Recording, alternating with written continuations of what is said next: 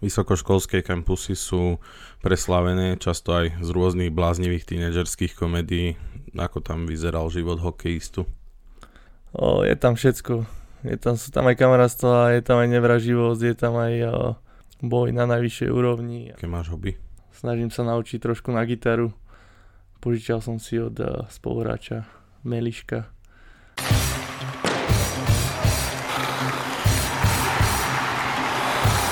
há ká Popcast. Podcast o popradskom hokeji. Rozhovory, Rozhovory. Novinky, novinky. Zákulisie. Zákulisie. Absolvent prestížnej americkej univerzity a účast, účastník olympiády v Pyeongchangu.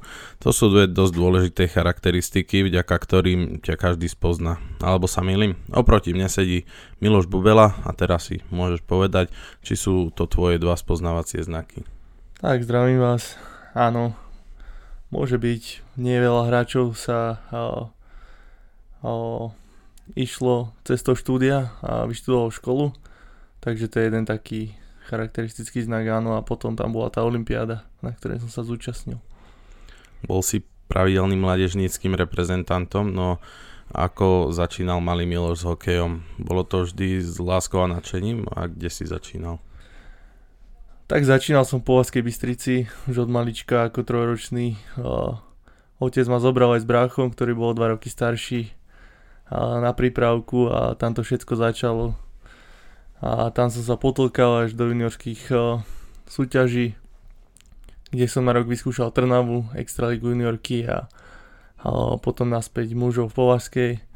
A až potom uh, sa objavila pozvánka do uh, reprezentácií mládežníckych.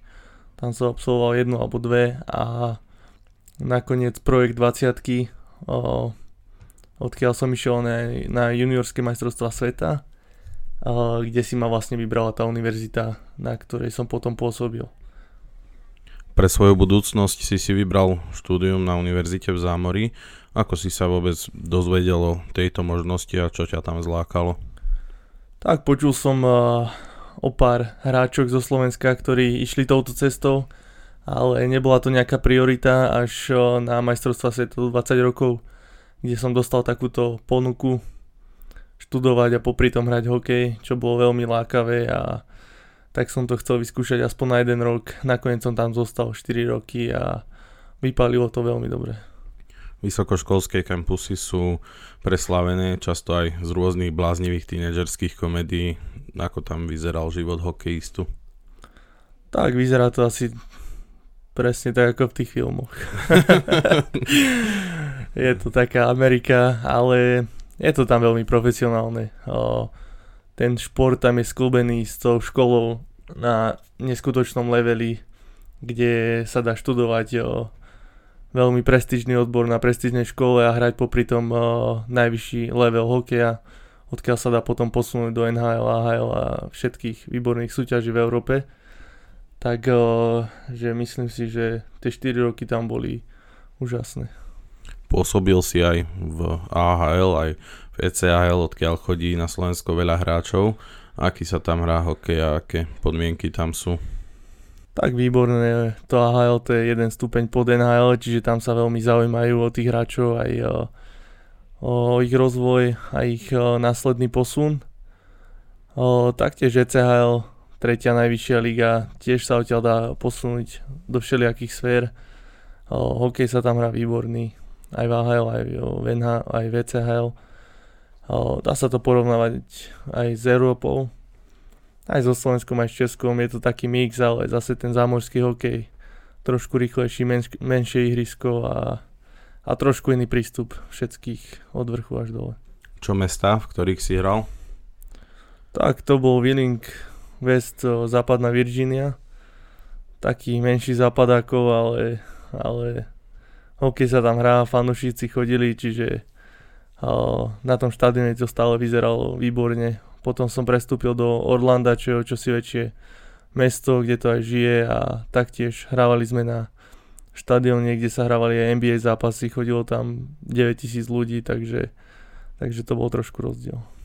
boj o en há el na farmách rôznych úrovní už absolvovali stovky Slovákov. Je to naozaj tak tvrdé a psychicky či kolektívne v tímoch náročné, hlavne teda pre Európanov?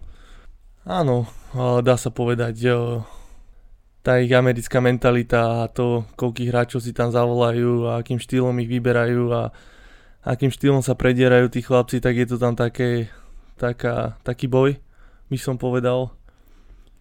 Um, dosť ťažké, trvá to asi mesiac a um, všetci hráči sa tam chcú dostať, čiže všetci mákajú na sto percent a um, každý si chce uchytiť to miestečko jedno, takže um, je tam všetko.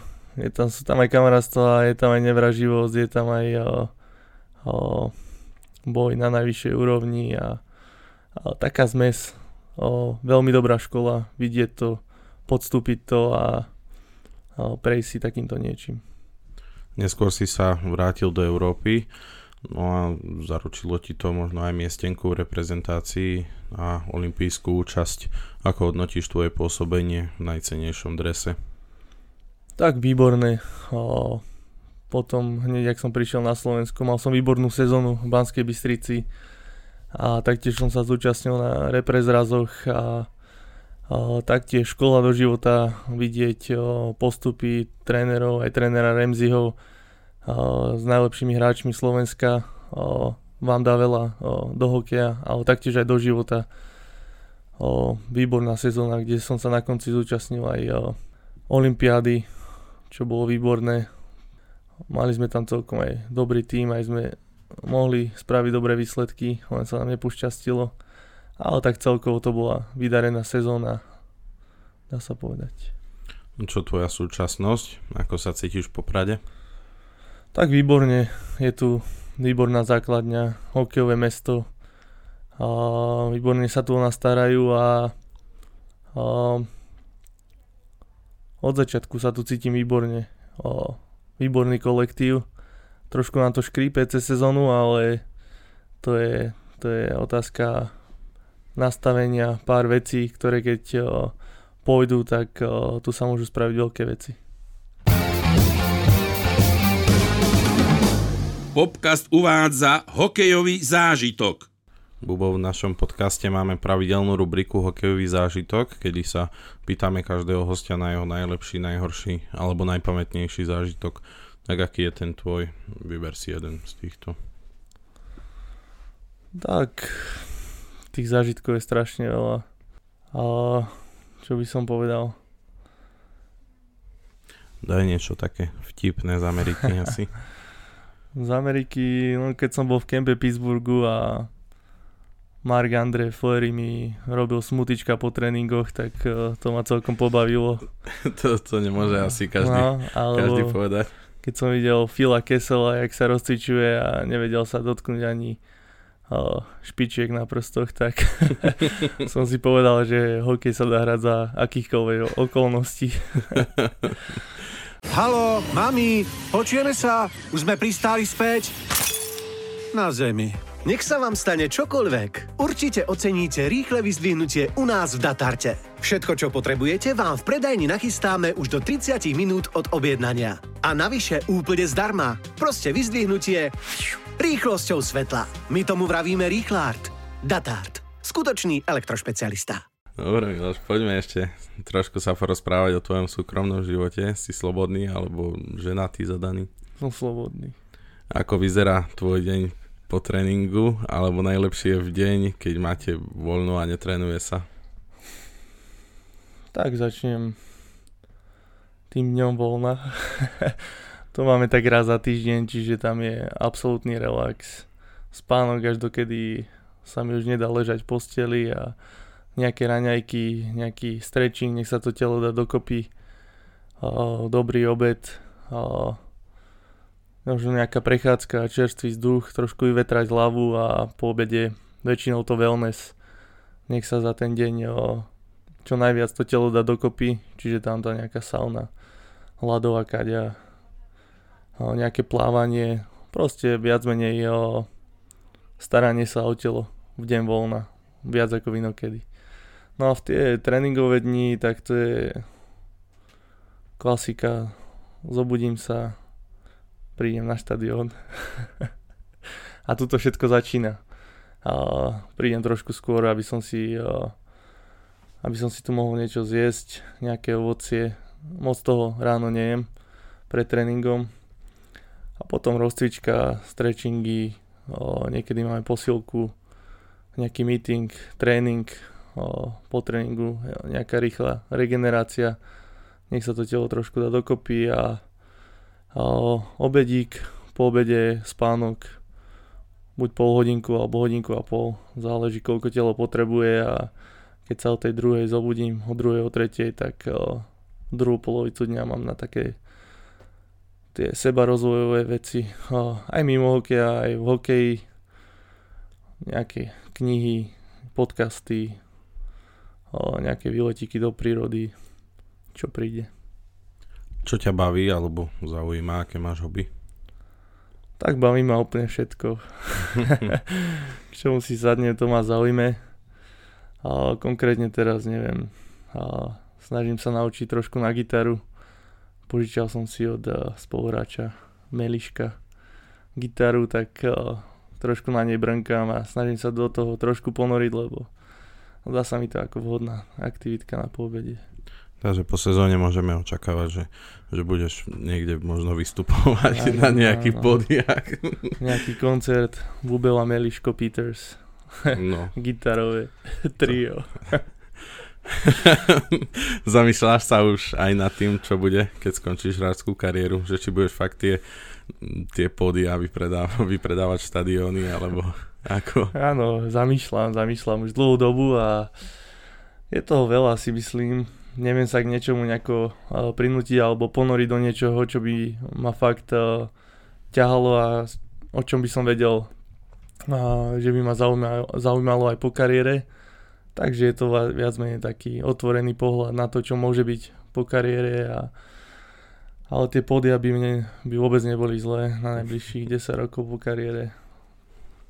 Tak budeme ti držať palce, určite. Dostali sme sa k záveru podcastu há ká Popcast a čaká nás taký malý rozstrel od klasika, dve možnosti, vybereš si jedno. No. Biele alebo modré dresy? Modré. Tenis alebo lyžovanie? Oboje. No vyber si jedno. V lete tenis, v zime lyžovanie. Výborná odpoveď. Káva alebo čaj? Káva. Snapchat alebo TikTok? Snapchat. Navariť si alebo ísť sa najesť? Navariť si. Písať si es em esky alebo volať? Volať. Ryža alebo zemiaky? Ryža. Chudobný a šťastný alebo... Alebo zemiaky s tatarkou. Chudobný a šťastný alebo bohatý a nešťastný? Chudobný a šťastný. Zábava alebo oddych? Ako kedy. Kniha alebo film? Momentálne kniha. Milí poslucháči, ďakujeme vám za vašu priazeň a ak sa vám tento rozhovor páčil, nezabudnite sa o tom s nami podeliť na sociálnych sieťach. Do skorého videnia na štadióne a do skorého počutia, kamzíci.